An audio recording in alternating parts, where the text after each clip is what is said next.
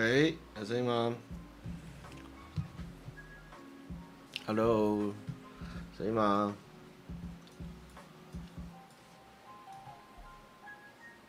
晚安，大家好。哇，有没有声音？好，好耶！然后今天九点，我们直播正式开始，然后欢迎收看这个多了点诚恳，少了点烙赛的母汤信箱哈。那这礼拜的内容有点丰富，有点硬哦，希望大家可以把这堂课上完哦，好好的让我们来认识一下世界的样貌哦。那如果觉得很无聊的话呢，也没关系哦，过十年后再听也会快乐。哦，那我们先来讲一点轻松的哦，就是这个这个礼拜我礼拜一看了一部 Netflix 的新片哦，叫做《孟买女帝》。哦，那我忘记查他资料了，因为我刚刚都在查马可仕的资料。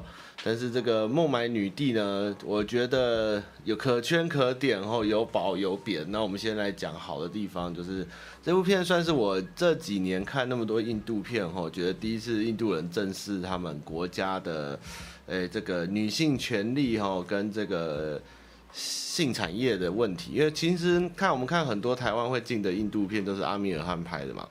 比如说我的冠军女儿啊，来自星星的傻瓜啊，或三个和三个傻瓜啊，或是或是巴霍巴利王啊，或是什么，其实会发现印度片它都觉得我看过的都是蛮正向、蛮正面的，然后就是一个充满和平与快乐的社会与世界哈。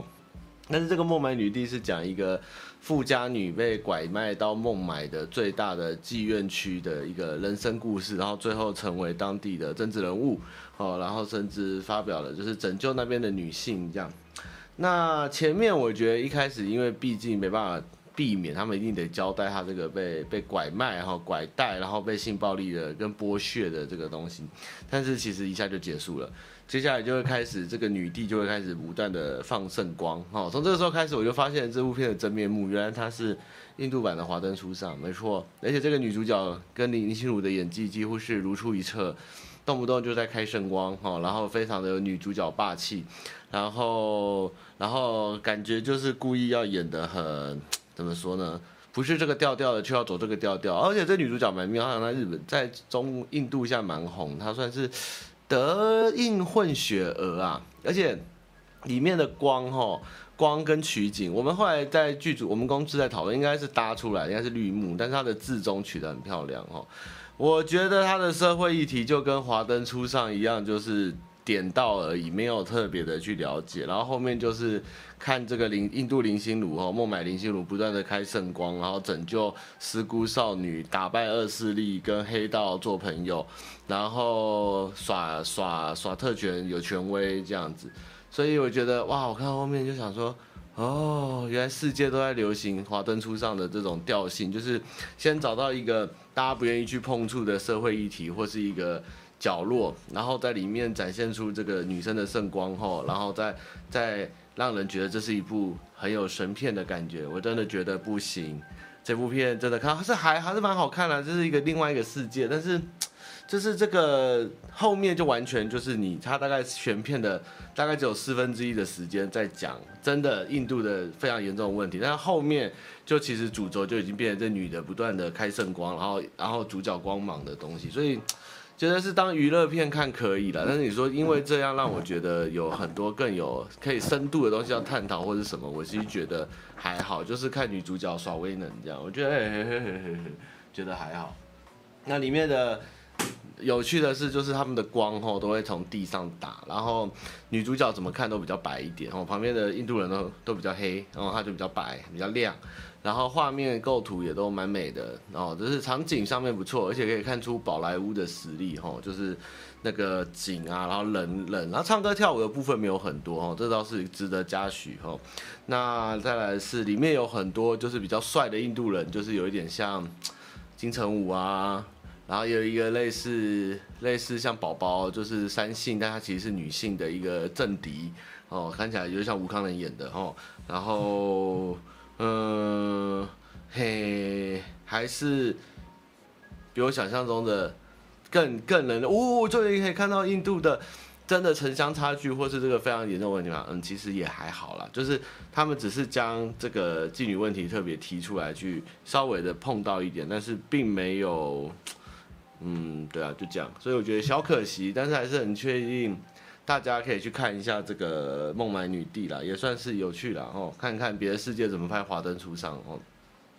好，那再来是我们来聊这个谁拿了金牌哈，就是这些这个题目我很久很久忘记要跟你们聊，就是最近戴资颖的广告啊，真是有够多的，到底是，然后我就想说，哎，他有拿金牌吗？哎，不是啊，这次奥运拿金牌不是戴资颖啊，是那个打桌球的啊，然后然后我就想说，哎，等一下戴资颖的广告这样会不会太多？到底，这当然他是世界第一，这是没有问题，这是无可厚非，但是台湾通常会一窝蜂的去推这个。运动人物的广告或是代言，通常应该还是以奥运金牌得主，或是以这个，呃，不知道为什么啦，就喜欢戴资颖爆发了哈，突然就开始有一点担心真亚尼化的感觉，就有一点怎么会那么多戴资颖？戴资颖很好拍，很上相，还是他的销量特别好？当然戴资颖还是很强，就是，只是你们不会觉得，嗯，最近戴资颖的广告神多吗？还是他最近其实有拿下很厉害的大赏？我就觉得，哎、怎么最近这么多戴资颖？这个是蛮奇妙。对啊，我就觉得，哎、怎么是看像又是要选出一个新的媒体宠儿的感觉吧？就就就很会推，因为其实戴资颖在以前我们参加一些活动上面就就满满的、满满的、满满蛮常遇到他，就是有在一些公关活动上面。但是最近的这个这个广告数量真的是超级多，而、哦、是羽球男双，对不起，对啊。拿金牌的反而广告没几则哈，还是因为可能土地银行还是什么赞助的没有给他们很大的权利，但是就是嗯，好多在资颖，那我都快混淆了。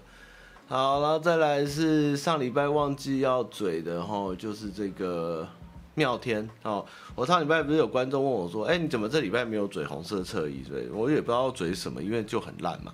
然后我就想到啊，有一件很烂很烂，更重更烂更重要的事，想不起来，就是哦。原来是妙天他们回国民党了哈，然后呢，我又查了一下新闻，就是他们反正就是那个妙天就是那个叫什么党啊，民什么党，民子一那个什么党，子一那个是什么党？民民自党吗？还民什么党啊？我都忘了他们叫什么党哎，哇，然后他们就反正就回来了哈，我就想就是既使用聘用花莲王当。当这个诶、主委还是什么中常委后嘞，又接纳妙天，然后发还给他终身荣誉党员的证，哦，我就知道这个党哦真的是距离灭亡已经很遥远了，还不遥远了哈。然后我们刚才看到一个很惊悚的新闻，然后我们先来看，哎这不是政治哈，这不是政治，是欢乐。好，这个是我刚刚在查妙天新闻的时候发现一件事情，然后我要配上配上新闻报道给你们，你们才会觉得我在说什么哈。那这个是呃，OK，这个叫做呢，这个徐新颖呢，他民国党呢，反正就回来国民党，然后就接纳他们，然后他们就号称带了一百名青年要一起入党，哦，那那天他们就办了一个这个入党仪式，就是一百个青年回来跟朱主席碰手肘这样，那就是加入了很多心血，然后三十万党民有一百名的青年加入了国民党，他说要当国民党的新的骑兵哦。那好，那这个报道就是，反正就是他们笑纳的。那我们现在来看一下这个青年军手上拿的是什么东西哈。第一个是左边，第一个右边我就不吐槽，然后左边这个叫熊青 A，熊青 A 底加啦哈。然后这第二排是少年郎，少年郎来啊啊啊是英文啊，左上是写亲一下哈。我光是看到这几个标语，我就知道，哦天哪！这不是青年，没有青年，这个是四十岁的阿北在学年轻人讲话才会用的 slogan，这个真不行。第一看没有人会这样讲话的，好不好？我那天跟同事在讨论 QJ 是什么，就讨论很久，是口交啊，还是口口还是什么？就是简语已经到一个，怎么会有人写这个熊青 A 哦底加啦哦少年哎、啊，这不行，这怎么会是年轻人呢？这就跟这就跟以前我们在笑那些国民党在选举的时候怎么连战，他们会讲他们会穿帽 T 哦，国民党出帽 T，就是穿然后或穿鬼灭之刃哦。你觉得这个穿了以后，你就会变年轻人吗？你就跟年轻人站在一起吗？或者年轻人跌落，或者你站在上面，你就是跟年轻人站在一起？不是啊，这真的太蠢了哦！我天哪，这个就叫年轻，这一百个年轻人，我看你也不要也罢，这根本没有年轻人，这个只是把你们的年轻人的数量拉到四十岁而已。我这个我我，哪有人会这样讲话？真的是，还不如讲什么呃呃帅够棒哦，很酷炫哦，就 fashion，但是这这这这真的是不行哎，拍这个真的是这样就年轻人。哦，我真的觉得这个会亡国，这个这个党会亡党，这个真的不行哎，这个这个真的是乱七八糟，我不知道在干什么东西。那看这新闻真是气死。好，那没事，聊聊聊聊时事。好，那我们继续。太棒了，好棒棒阿峰哦，国民党的最强图文画家，棒棒阿峰。我们寻找数位诸葛亮。啊，这不行啊，这不行。好，那我们再来看下面一题哦。现在韭菜王。QJ 是什么？结果后来好像 P 卡也讨论不出个所以然。但是我以为是学中国用这个汉语拼音去打出一个一个一个字吧。QJ 啊感觉就是口交啊，我也不知道是什么，我也不知道到最后是什么东西。就是有时候我现在觉得年轻人很可怕，他们开始会学中国人用汉语拼音去去打缩写，我觉得这是一个要注意的事情。这个对我们而言，我们不太会这样讲话，我们简简字可能比如说台北车站讲北车哦，或是。或是，或是，嗯，还有什么缩写啊？大麦快啊，也不能这样写啊。反正嘞，像年轻人的缩写已经不是将一堆一几个字变成两个字，他可能直接是用汉语拼音。那这个时候其实就是很可怕的事情，要小心哦，要小心。数位貂蝉在民众党哦，不断的毁掉民众党的数位貂蝉这样。好，那我们来讲，先讲韭菜王哈。我现在跟小比每天都在研究这个、这个、这个叫什么？那个叫韭菜王马斯克哦。马斯克这个，我们在想，他们就在思考，为什么马斯克买推特这件事情，到底他是会不会成功哦？但我其实跟他们聊的方向是，我觉得这个马斯克要不要买推特，其实是个假议题，因为重点是呢。他现在不买嘛，因为他说现在要要迟缓交易哈，因为他觉得推特太多假账号，他现在在集合，然后结果嘞，推特的股票就长就就暴跌，好像十六趴还多少。那那我其实觉得这一直以来都他要不要买啊？如果他不买，要赔很多钱嘛。但是我又在想，我就跟小敏在聊，因为我觉得其实马斯克他重点是他放出这个消息，哦，之前他说要狗狗币，哦，就他又不买狗狗币，哦，就割了一堆人。那现在他说要买推特，哦，他现在又在拖，然后又又下跌。所以呢，如果今天我是马斯克，我绝对不可能只只只有我现在看得到的钱来做行这件事，我一定有很多境外的。我的亲朋好友，我的共济会，我的兄弟会，我的什么投顾会，或或是我的资产的转移在我爸妈那边。那反正我就反正因为我是 KOL，我带声量啊。马斯克就是一个对我也是个大网红，他想要说什么什么就会涨。那反正我就说，哎、我这几天会讲，你们就赶快去布局布好。那反正自己玩到破产没差啊，破产就没了嘛，我就。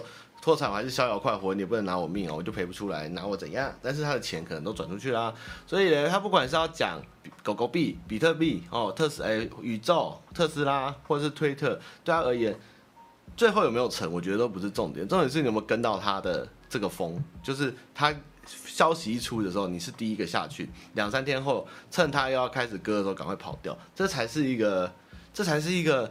神呐、这个人才厉害，他讲什么就是就涨涨什么，他不要什么就跌什么，这种感觉就像你跟银行借了一亿，哦，不是银行怕你，是哎，不是你怕银行，是银行要怕你。他这个人真的是不知道可以玩多久。我觉得这个推特的事情应该是会破局，但是我觉得这也不重要。虽然推特要赔赔钱，但我觉得他赔得起。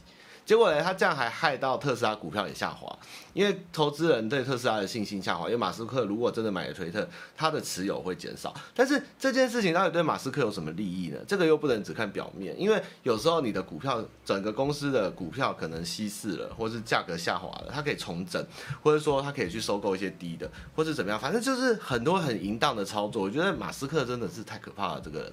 但是呢，我们又要站在资本主义的。这一面哈，不要站在他对立的高墙哦，会下地狱。所以呢，我还是觉得，嗯，马斯克想干嘛？他只要一说，我就赶快进去好了哦，跟个两三天哦，不要想长期持有。马斯克是个骗子哈，但是如果有就是去运用他的用他的呃八旗领域的思考的话，我觉得 Twitter 那一批是有人赚到钱，但是我老板的特斯拉就被套哈。好，继续往下。结果后来狗狗币都不要，小饼就跟着买狗狗币啊，就跟马斯克套了靠背。所以我觉得马斯克赔不赔这十亿真的不重要，他无所谓。如果我今天赔十亿，但是我身边人加起来赚的超过十亿，赚二十亿、三十亿，那我又有何？你知道吗？我哪差啊？我没差啊。所以以后马斯克就你看，好，然后再来是这个哇，我们先你们想先听硬一点的还是软一点的？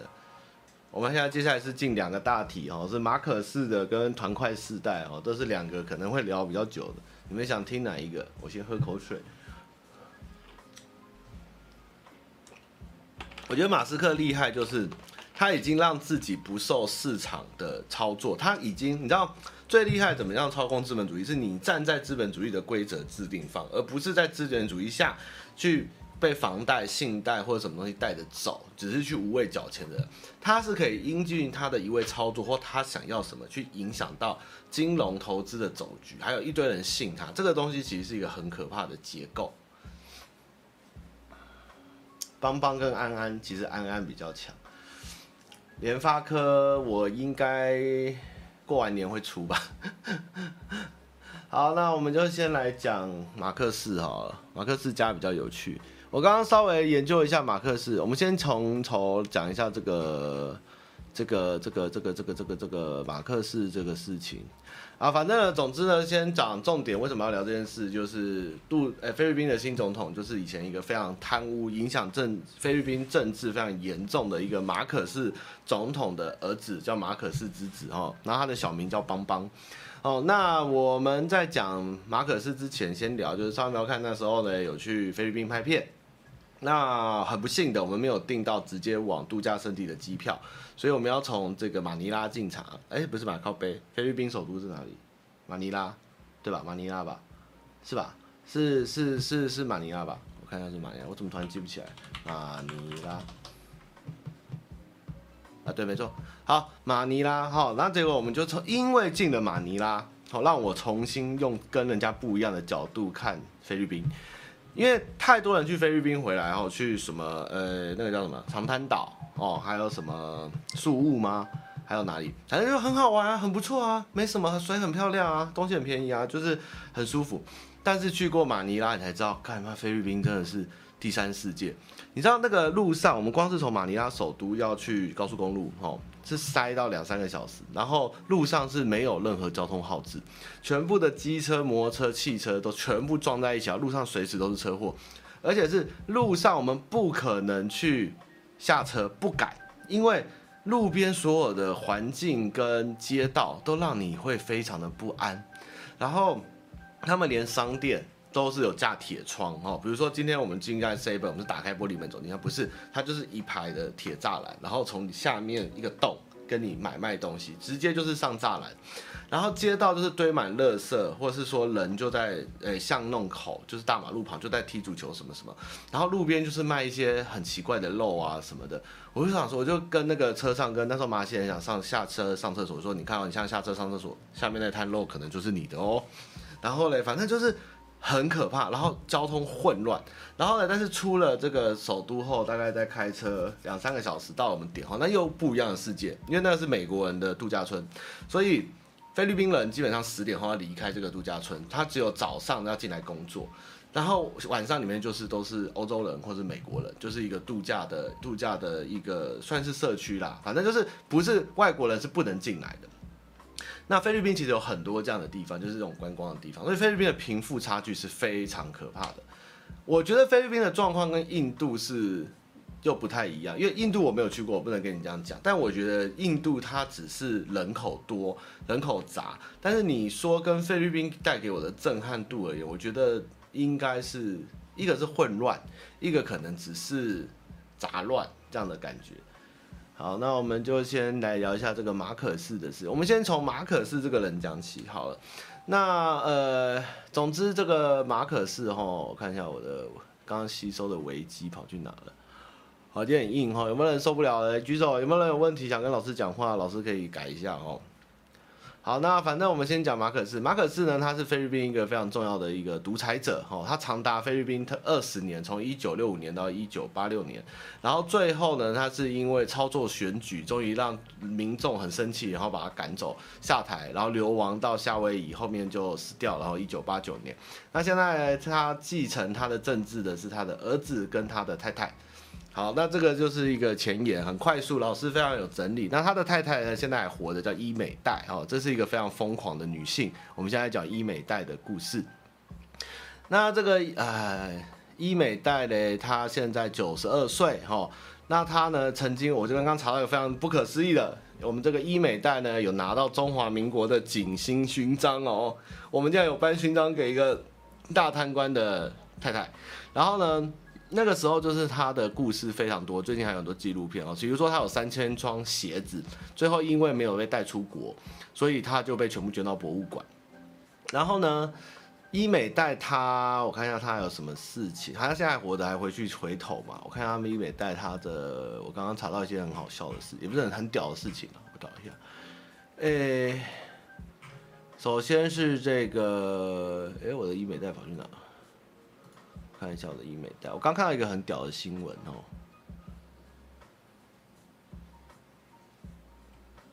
因为马可仕那时候在担任总统的时候呢，贪污至少贪了八亿美金，然后甚至就是，哎，为了反正就是做很多很夸张的事情，死了非常多的人，甚至造成菲律宾现在内战很久很久的状况。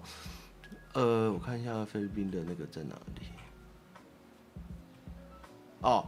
菲律宾呃，伊美代呢，在以前呢，有一次他去他去非洲，然后呢，他因为他很喜欢非洲的野生动物肯亚，他就想办法要把非洲野生动物带回家，而且伊美代坚持自由放养，于是呢，看向巴拉望的卡劳伊岛，岛上有两百五十户居民，在军人的枪杆下迁村，然后呢，盖了这个伊美代买回来的非洲肯亚的动物哦。那结果这个动物园呢，现在因为在马可斯流亡后呢，就荒废了。动物开始自己长大，在没有专业人士阻止近亲繁殖下呢，长颈鹿的脖子也一代比一代要短，还有看不见许多的健康的伤害。哦，这是他做的一件事。除了三千，除了三千双鞋子的事以外，还有这件事。然后看看还有什么屌的，我先看看一些很有趣的。他主要是他们家现在的权谋，就是最会做政治操作的人。那他甚至呢，主导了就是那个时候马可仕会流亡的暗杀事件哦，有这么一说哦，因为他那时候是一人之下万人之上。那这个等下会后面会讲。那这一次小马可仕呢，其实他的故事是他小时候其实不想当政治，他想要当这个他的小名叫邦邦，他想当一个太空人。但是呢，他们一哎从小他们伊美代就跟他说，你长大就是要当总统，从他八岁的时候开始。那他在他爸妈可是还在，他二十三任就担二十三岁就担任了这个，我记得是省长吧，他还蛮扯的哦，邦邦哦，我看到邦邦了。他一九八三年二十三岁呢，就当上了这个副省长的位置哦，因为父母安排。然后呢，他的学他的正二代呢，他毕业就读牛津大学哦，艾顿商学院，然后都没有毕业，都只有就业证书。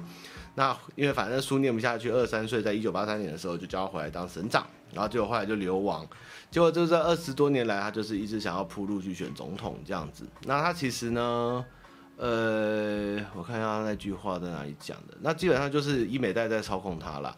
那他的小孩，甚至他们这次运用了非常多，小马可是运用非常多的 YouTube 跟抖音来做宣传。他的 YouTube 频道有两百多万订阅，抖音有一百五十多万订阅，还有粉脸书有五百三十万粉丝哈，有非常多人的追踪跟跟他的访谈，跟他所有的过程有可爱的画面，而且甚至可能宣传了一些错误的资讯后呢，讲完就删掉了，所以他在网络上非常铺天盖地的，造成这次非常多年轻人支持马可仕，哦。而且其实他的对手是支持价值观比较多元且开放的对手哦，而且但是反而颠倒过来，被年轻人支持的是旧权威跟独裁状况的这个马可仕。那这个马可仕他们家族那个时候呢，菲律宾政府其实一直在追讨他们家的债务，但是这个组织有点像是我们现在的转型正义委员会，但是他们是政府官方指派人去追查马可仕对于菲律宾家的贪污。但是现在小马可仕上台后，他可以任命这个组织里面的人人选是谁。所以等于说，菲律宾在这二三十年的这个追查这个贪腐的努力，啊，全部今天都一夕之间又没有意义了。因为也可能他们在探讨这个事情，就是说，可能菲律宾人为什么没有记性，或是不长教训。但是我觉得他们就归咎于可能是教育上面并没有让菲律宾人。去去了解到马可仕家族，或是菲律宾的权贵政治，或是他们的贵族对于菲律宾现在影响有多大，所以他们年轻人还是觉得去选一个他们觉得潮的、帅的，就没有汲取到教训。但我也觉得也不能笑别人哦，因为我们台湾人哦，有时候在选举上面也没有汲取很多的教训，就是这样子。好，那我们继续的讲下去。那这个马可仕呢，他的故事呢，他反正 YouTube 很喜欢上节目，很爱操作哈。那呃，他有三个小孩，这边就该不用。反正现在马可仕的仇恨，现在人家不追究了哈。可是菲律宾现在很多的问题，其实跟马可是家族有非常大的关系。然后他太太呢，我看一下这边另外一个记忆链是怎么写的。好，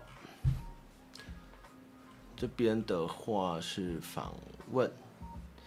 而且他最近的新闻是马可是一当选，小马可是一当选，他们家就跑出了一个被国税局，哎，不对，应该说被政府查封的毕卡索的名画，原本应该是被抓到的是假画，结果他们现在一当选就挂出了那副真迹，我就被大家说，干这到底是多有点像是这种感觉，该怎么讲？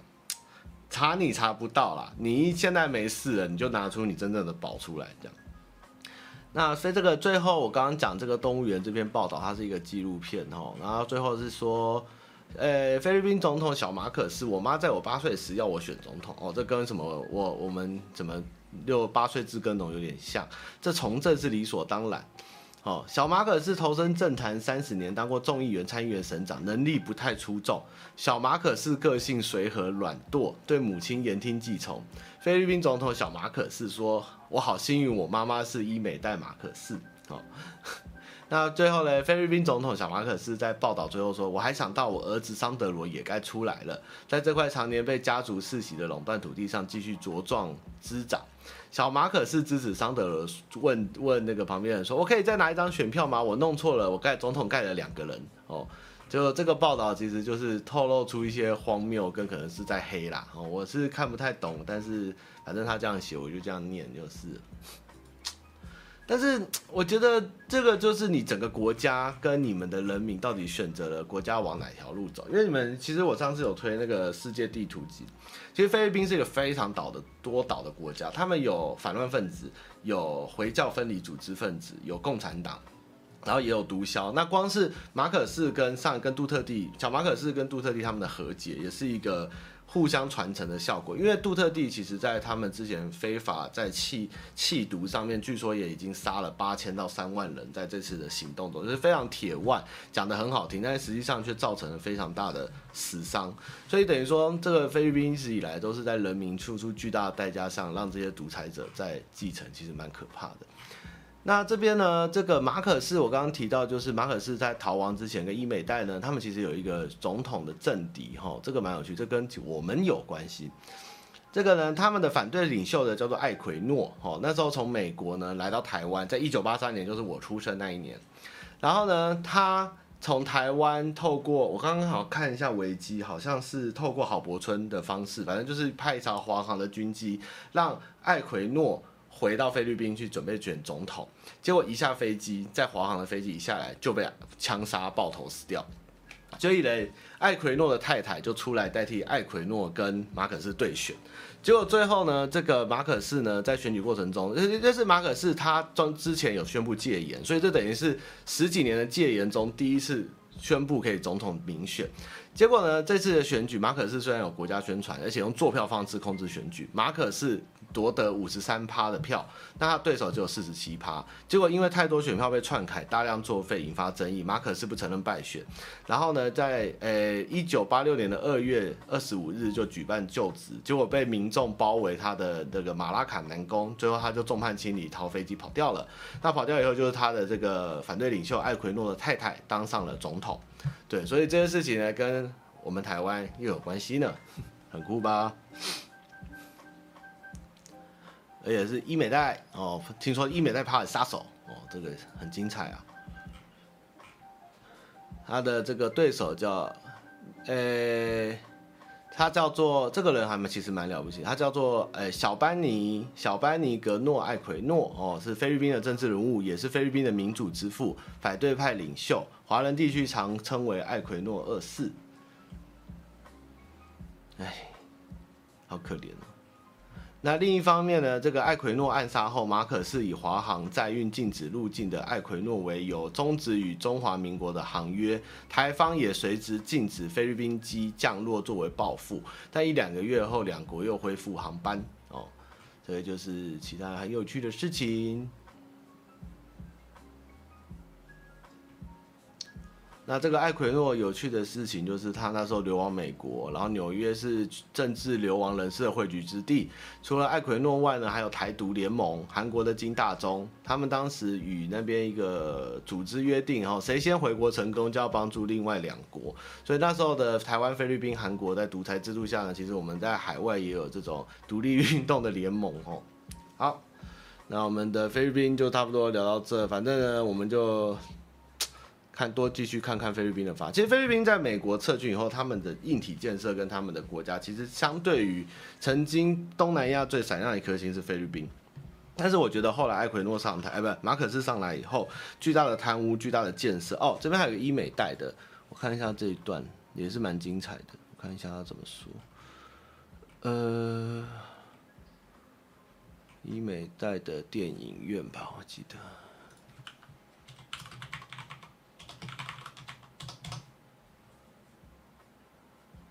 嗯，电影节，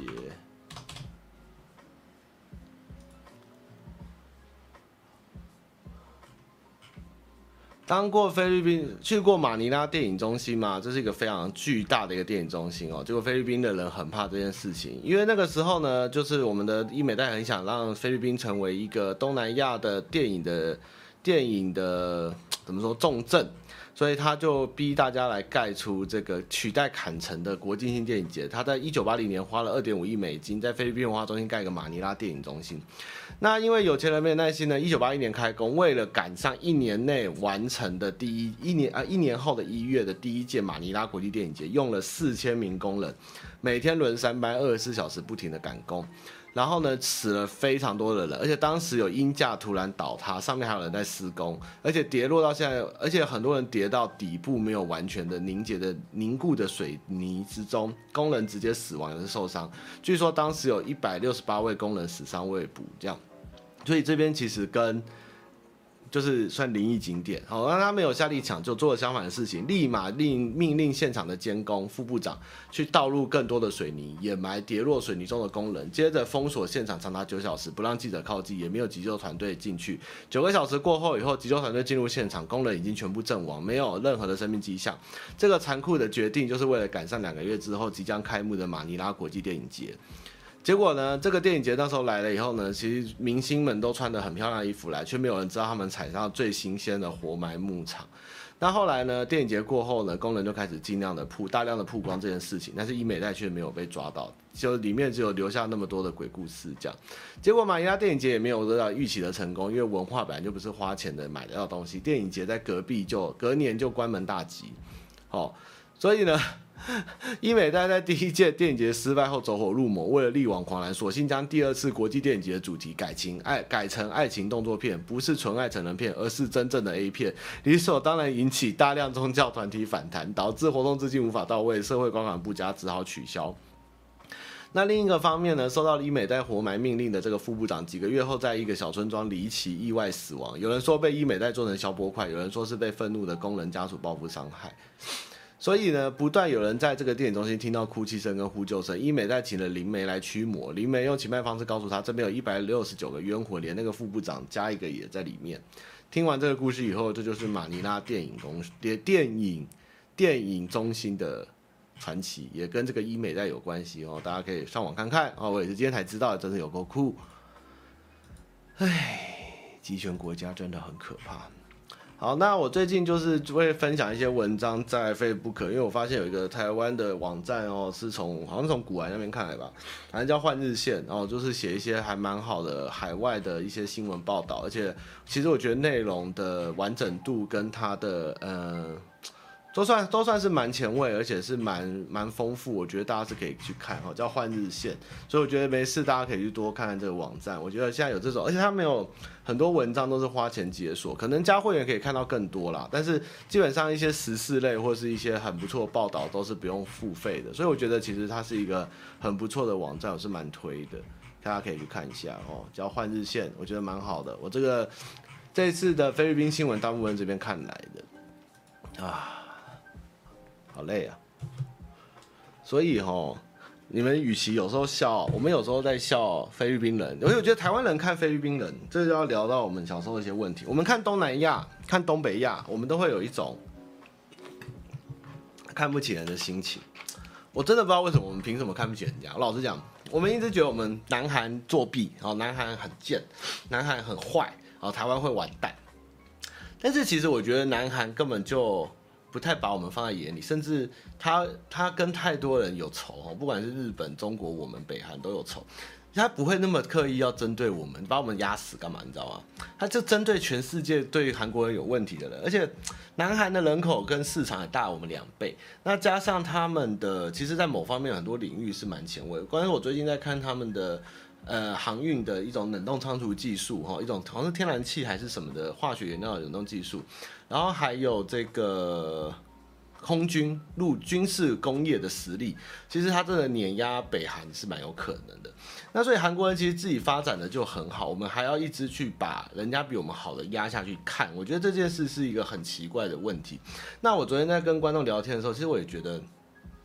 我们有时候哦，是不是因为被以前被媒体操作，认为说韩国是我们最大的竞争对手？但是实际上，实质上要回头看的话，其实对岸才是我们最大的问题跟来源，跟真正能把我们逼到绝路跟绝境，其实反而是同文同种的西台湾的状况，而且他们的市场跟基数，就是因为我们轻忽了最主要、最可怕的竞争对手，却去看一个第二名的对手。那其实才是最可怕的事情。我们与其花时间去跟韩国消耗内斗，其实应该先去看西台湾对我们造成的影响，甚至像游戏业的断层啊、科技业的技术的偷取，或是高阶技术人员的挖角。这个其实我觉得严重度是胜于韩国，甚至说南韩，南韩的呃晶片其实真的已经被台积电压在地上摩擦到爆来去。那个光是三星它的晶片甚至都要卖不出去，要被台积电打爆了，你知道吗？但是我们还是还是有人会觉得说，我们就是要跟韩国作对，韩国就是我们的敌人。不对，我觉得这是个非常大的问题。我觉得我们也没有比谁好，也没有比谁烂。我们其实要做好的是自己的事情。那再回头看东南亚，像菲律宾哈，也是恐吓到菲律宾。但是我觉得菲律宾它的问题又跟台湾其实差很多。我们只会笑人家落后或是贫穷，但是菲律宾其实成绩也是好过。但是他们的问题有更多是在于殖民后面的独裁者。然后它的地形的分散，然后还有他们的呃，光是像角力，我觉得政治上面太快进入到民主造成的整个社会动荡，这个东西其实也是殖民者的后遗症。我觉得菲律宾的状况跟台湾又不太一样。那新加坡呢？泰国呢？越南？我其实觉得各有各的千秋。那其实我们真的不觉得。什么台湾人？我觉得我们都会觉得啊，什么娶什么外籍新娘啊，或者去东南亚工作啊，或者那边很脏很乱很穷。但实际上，像泰国的观光，或者泰国的。的的能见度，甚至泰国的实力，其实我觉得也不输台湾，甚至消费也是。那越南可能还稍微弱一点哦，但是我觉得越南未来也是一个蛮重要的世界工厂，因为在中国不安跟这个最近的疫情下面，我觉得越南、印度接下来市场的大幅转移是可以指日可期的。那缅甸就是在因为之前的军政府的状况下，我觉得还在动荡，就不好说。那其实我去过印尼，我觉得印尼也是蛮有实力的。光是他们的内需市场也是有一亿多的人口，其实也是很可怕。其实台湾最惨的是我们的内需人口太少了，我们就两千三百万人，是附近几乎所有的国家，除了大概新加坡外，都比我们的人口多。那他们满足自己的市场其实就很庞大，所以我们与其在对，应该说我们台湾一直在采取一个看不起别人或不跟人家合作的状况，其实这是很危险的。我们如果今天要让台湾的实力，就应该像跟冰岛一样，其实是要往更大的国家或是多元去做，我们才能把我们的市场推出去，这是真的。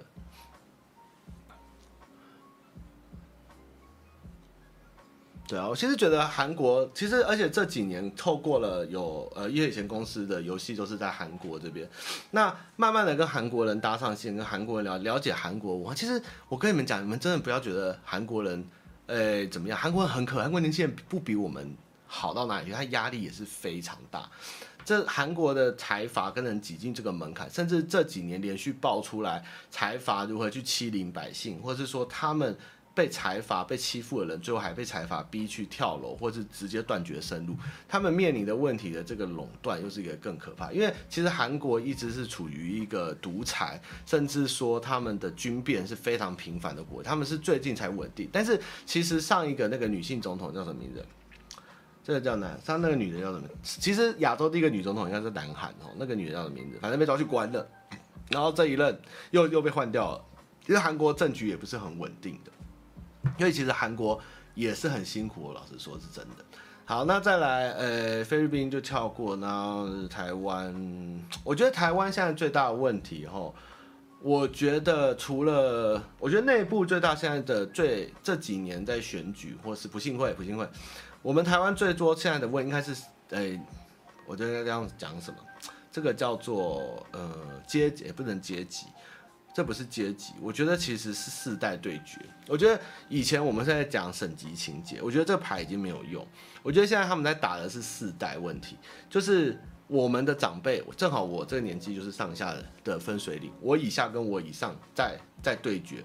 第一个是我以下，甚至我对于现在社会能获得的资源，比如说房地产、薪资水平、消费、福利、健保、快筛、疫苗。还有我们该付出劳力、辛苦，我们在网络觉醒后，甚至我们的资讯流通后，我发现我们被剥夺了，或我们没有获得我们应该有的东西。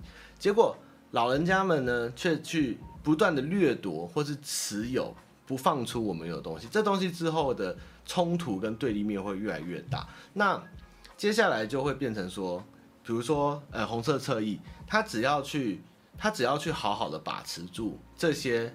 掌握过去荣光跟资源的票，其实就可以碾压掉，对，应该不是碾，他们就可以存活下去，他们就可以不断的去去去操弄，不断去操作，甚至有时候会反咬我们一口。其实这东西是一个有可能会变成一个很很决定性的胜负，或是一个冲突。因为其实如果大家有就是台北市附近上下班的人，你们会发现，其实台北市的晚上越来越黑，年轻人越来越少。那身边我这个年纪的人，其实买房很少人敢买在台北市，全部都买在新北或是桃园。我觉得这个问题就是台北会慢慢的越来越落寞，除了房子租不出去外，住也住不起。那甚至可能治安或是死角会开始出来，会不会变成像纽约或是东京市？我觉得也不知道，因为甚至我常常看到一些新闻，像我那天在跟助理聊天，我就在讲那个金山南路的麦当劳叔叔。癌症还是什么罕见病儿童之家？那个时候其实他要选在那个位置的时候，附近的居民老人家全部跳出来骂，说你们不要把这个东西盖在这边，会害我房价跌，他们有病友会传染怎么办？然后我就觉得天哪，你们真的是怎么会这个样子？真的，这些在台北剩下来的这些老人，他们因为他们的土地那时候获得的很便宜，或是说获得了很好的地段，然后结果暴涨以后。他们却排挤掉了更多新的东西，活力，甚至比如说像像师大夜市啊，或者是说一些能让这地方更活化、更好的，变成一个慢慢慢慢巨大的眷村化的死亡之都的感觉。然后年轻人全部都进不来，然后都要通勤，然后他们都会在不断产生在交通上面造成我们的负担哦，这些老人家的开车啊什么的，交通问题啊，脚踏车什么的，就觉得哇。这个世代对决会越来越越来越严重，所以我觉得“老害”这一词未来可能，与其像日本讲的那么文言文，什么下流的老人哦，我这次去拍片哦，那个店家跟我差不多，一直讲“老害”“老害”，我就一直笑，我就想说，哎，以后这个“老害”问题可能三宝已经超越三宝，成为新的大家口头的词，就是个“老害”问题。所以呢，我们不能成为这样的老人哦，但是我们也要想想看，接下来。我们要怎么面临这个老害问题？真的是很可怕。唉，我觉得光是囤快塞这件事情的无法解释，我到现在还是没办法说服我自己。囤快塞的用意是说，你又不用每天去上班，你到底囤快塞干？我还是觉得很奇怪。嗯，好。然后，那就最后我怎么提到这一点？就是昨天也有观众在聊日本的老人跟台湾的老人好像比较好哦，其实也没有。我们继续讲一个比较小的问题。我们先介绍一个词哈，我觉得其实我们自己也要记一下这个词，因为。如果我们跟日本友好，大家要记得一下，这个叫团块世代哈，跟团地七是不一样的哈。团块世代呢是指日本战后出生的第一代，就是一九四七年到一九四九年出生的人群。广指广义的就是日本战后二十年出现的人群。那这是因为一部小说叫《团块的世代》，然后芥屋太一写的，所以用团块来指这个战后战后婴儿潮的这件事情。那这些人呢，因为为了改善这个战后的日本，不断的辛勤劳动，哦，紧密聚在一起，并支撑日本的社会与经济。所以呢，这个团块军态呢，他们的首先，他们小时候一定会经历过联合国还在日本的时期，然后甚至在单亲家庭。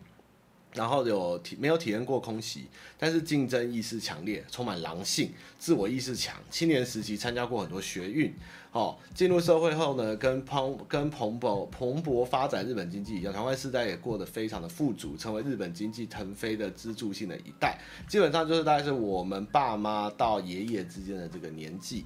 好，那现在这些团块世代基本上都还活着，哈。那日本团块世代的热爱工作，许多人甚至以企业为家。到了中年呢，日本泡沫经济破灭，大部分款待式款待式团块世代受到影响，多数人维持以往的生活秩序，但他们的房屋贷款大多在以前就已经还清，没有成功把社会的经济制度跟企业文化转回永续性够高、能善待年轻人的制度，因此日本的出生率不足。这样子，所以二零零七年起，团块时代开始面临了退休年金、医疗保险的挑战。这是我们今天的题目的前言哦。哎，那这个呢？这个就在讲的是呢，这个是二零一八年的报道哦。但是我觉得放在现在看又被放大，还是可以稍微看，因为日本这次防疫非常多的问题，也是在于这些老人家的。政府的失控，哦，安倍会下来多人，你看安倍口罩，我上次有示范给大家看。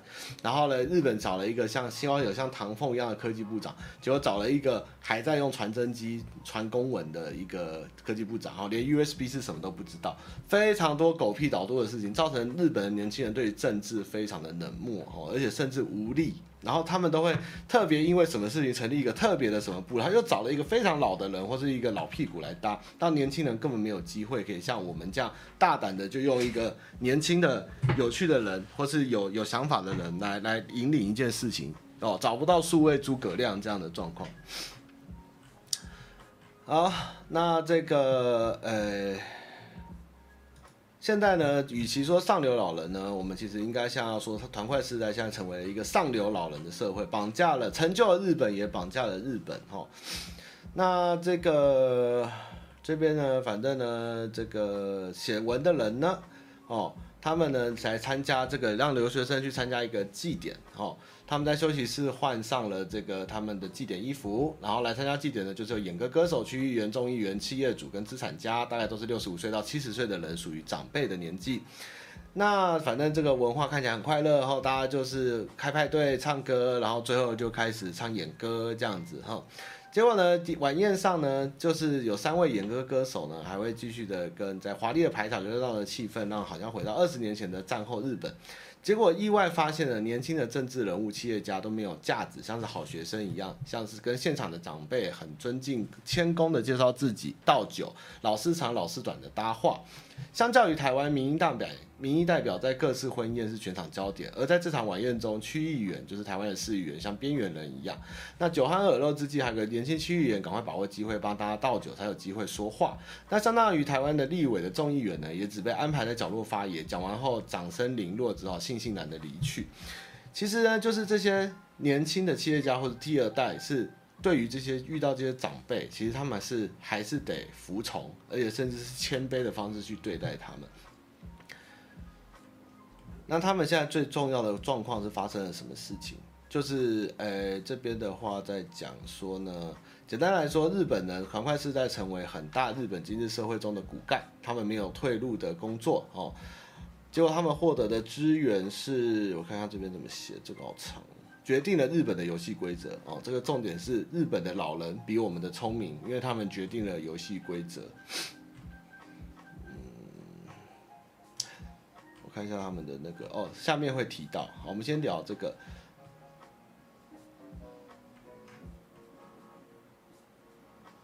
在这个呢，主要是日本的政治家呢，为了巴结这个世代，像是安倍的政策，也是就不断的在发福利给这些老人家，就是用老人政策来绑票。所以老人家有钱有势的老人就成为心中最软的那一块，在这样庞大的政府开支票跟政策倾向特定世代、特定阶级利益后，被呃也隐藏着史上最高的庞氏骗局危机哈。不管上述哪个政策，日本的国债 GDP 比例是两百四十趴，是世界各国中高居第一，并持续增加中。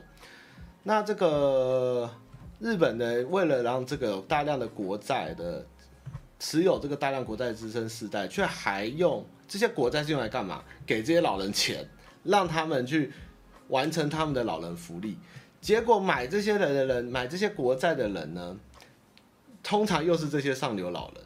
所以这些老人他们变成两面领钱，很多人有房产，退休后没有生活，政府还给你钱，你拿这些钱再去买日本国债。所以，日本完全最近完成二零一八总预算规划，支出连续六年创下新高，其中总预算案占了三成以上，绝多是花在年金上面的设立预算，相较于二零一七多出了五千亿的日元，总兆来到八点九兆台币，吼，还有没有加上医疗支出？所以呢，避免年金系统崩溃，原本封闭保守的日本也开始欢迎。外国人来日本工作，填满缴税的空缺，所以我们基本上去日本工作要缴的税，外国人的税是很可怕，有定了一个非常好的规格。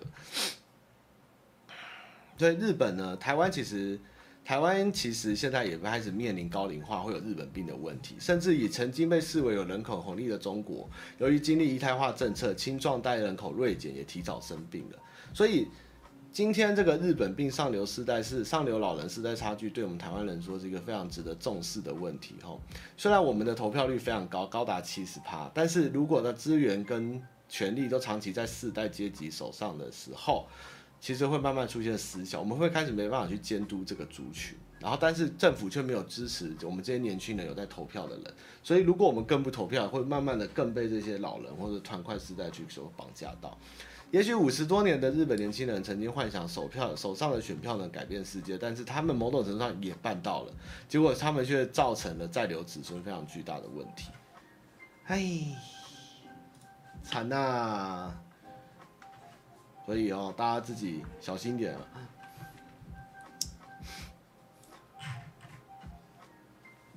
好。可是，哎，反正呢，但另外一个事情就是，大概六月的时候，日本就会开放观光。恭喜大家，赶快去消费，养更多的日本老人，好让日本人可以苟活。好可怜，嗯，年轻的迪迦，对我们也是一个。其实国民党的红色侧翼的这个红色侧翼的这个这个叫什么？老年轻老人化也是非常的严重哦。对啊，就日本的压力，连日本人，你有没有看过一张图？他一个人可能要养四个到六个老人，或是两个以上哦，可能比台湾要养的还要多。但是我又觉得，其实有时候我们自己这一辈在思考，说养儿防老这个观念，其实我们已经不会有，因为我们会知道，我们自己都快养不起自己，而且何况是未来再叫小孩来养我们，我们会因为觉得。我们自己养父母压力很大，甚至我们还要生一个小孩养我们嘛？我们可能就不想，更不想生。我们不想穷养我们的小孩，我们不想让我们小孩过上高高高高房贷，或是说社会有出现普遍的不公，或是越来越多竞争，连自己我们都可能便当租都活不太下去了，怎么可能再有余力去生出小孩？但是拥有房子，在外面租。在外面可以去卖，甚至去跟政府吵的，通常又是一些持有很久的老人，或或是他们，他们可以去去凹去的。但我们其实什么都没有，也没什么可以跟他斗，或是跟他嘴，或者是我们就要成为游戏规则，赶快去买房子，然后背房贷这样的选择。所以我觉得这个真正要解，如果一直解不下去，就是有一天会面临革命，就是翻转了，阶级翻转，就是可能会到革命的状况，才有可能打破现有的僵局。唉，很惨呐。不过大家还是要好好的去日本玩哦。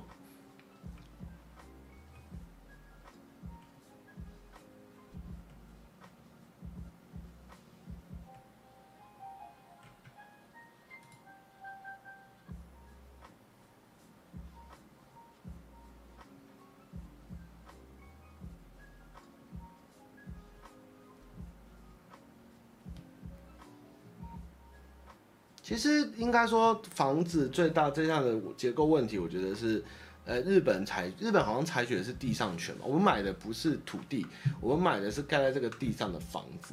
但是台湾很多的问题是买整个地连房，我记得是这样。那现在当然开始有一些便宜的房子，是因为它。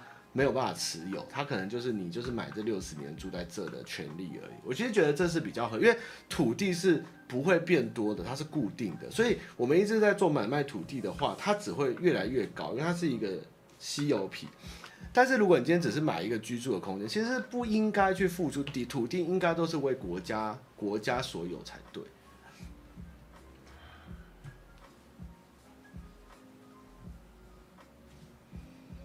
哎。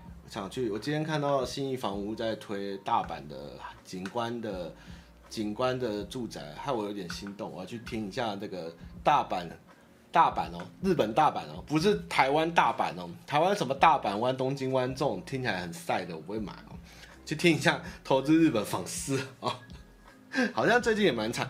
大概十年前吧，我朋友有一阵子在做日本房仲，就是让台湾人去日本买公寓 mansion，然后租给。租给那时候东奥，租给那边的外国人，或是大概十趴的利润吧一年。然后那时候其实蛮多人去东京买，因为那时候东京的房价有的 mansion 其实比台湾还便宜。但这几年听说后来也一样很便宜，但是买的也没办法投资回报，就是。唉，好，那今天直播差不多在这边哦。那我们今天非常的这个讲生硬哦。那我也希望今天可以带给大家很多的。想法哦，跟就是我的社会观察，不知道你们觉得怎么样哦？那如果你觉得很痛苦哦，觉得你想杀了我也没关系，就是反正我也是要找谈资嘛，多聊聊，多想想，也是快快乐乐。哎，我今天还有个什么要讲，我怎么想不起来？但我忘了。信箱哦，不要了，这两分钟了，不念了。哎，对啊，其实。日本房子，我觉得买主要是自己去玩的。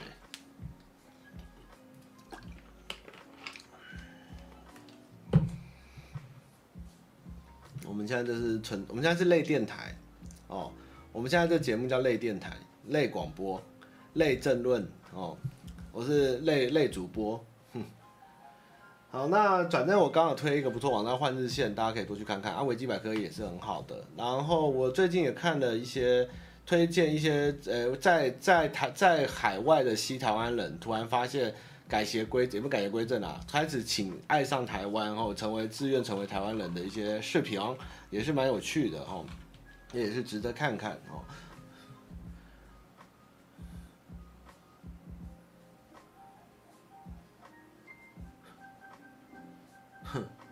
对啊，我觉得房价真的是，而且重点是房价很难回来了，除非。打仗嘛，不然也是很难回来，不过也是很难说了。好，那我们直播就到这结束了，谢谢大家。然后那希望大家啊，如果我知道有些观众确诊，有一些没有确诊，有些被隔离，那不管怎样，大家继续保重身体。那就算确诊了也没关系，好好休息，多喝水。哦，那就是我觉得的确大家在骂，好，现在开始大家在骂民党，或者骂陈时中，或者就开始骂来骂去，吵来吵去，踢皮球什么什么的。但是我只能说。今天事情走到这样，我相信谁来做都不会做得好了。哦，我不是要帮民党解套，我只是觉得说，哦，我当然也认同民党这次发快筛啊、发口罩啊，还有什么疫苗啊，还有什么政策迟缓啊，什么东西选举考量，我都没有觉得这个都是可以质疑或讨论。只是我今天站在小时候的立场嘛，毕竟我是一个两马一连的人嘛，我就觉得，嗯，今天换老 K 一样也是蛮惨的，但是就是。大家能过日子，然后该有在动作哦，在喊快筛就收快筛，要给疫苗就给疫苗，要怎么做就怎么做。那大家就是要有共识，就是这样而已。那疫情就是这样发生，但是得了以后也不要太恐慌哦，因为毕竟现在确诊人数是非常高的。但是你说我们有真的那么糟，糟到好像世界末日啊、妖兽啊、妖魔嘛，然后都没有在做啊什么？其实也不是没有，不然我们怎么挡得了一年？老实讲，我们的新手保护令时期也过了一年，其实也是蛮厉害的啦。哎，所以我觉得就就不要被就是这样被炒弄起来，你知道吗？我的确知道他做不好，但是谁能保证做得更好？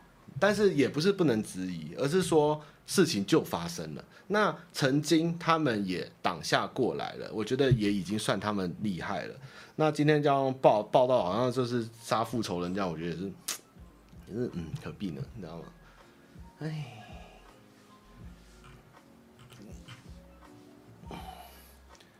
对呀、啊，大家都在硬撑呢。好了，就加油吧，好，保重身体，爱你们，拜拜。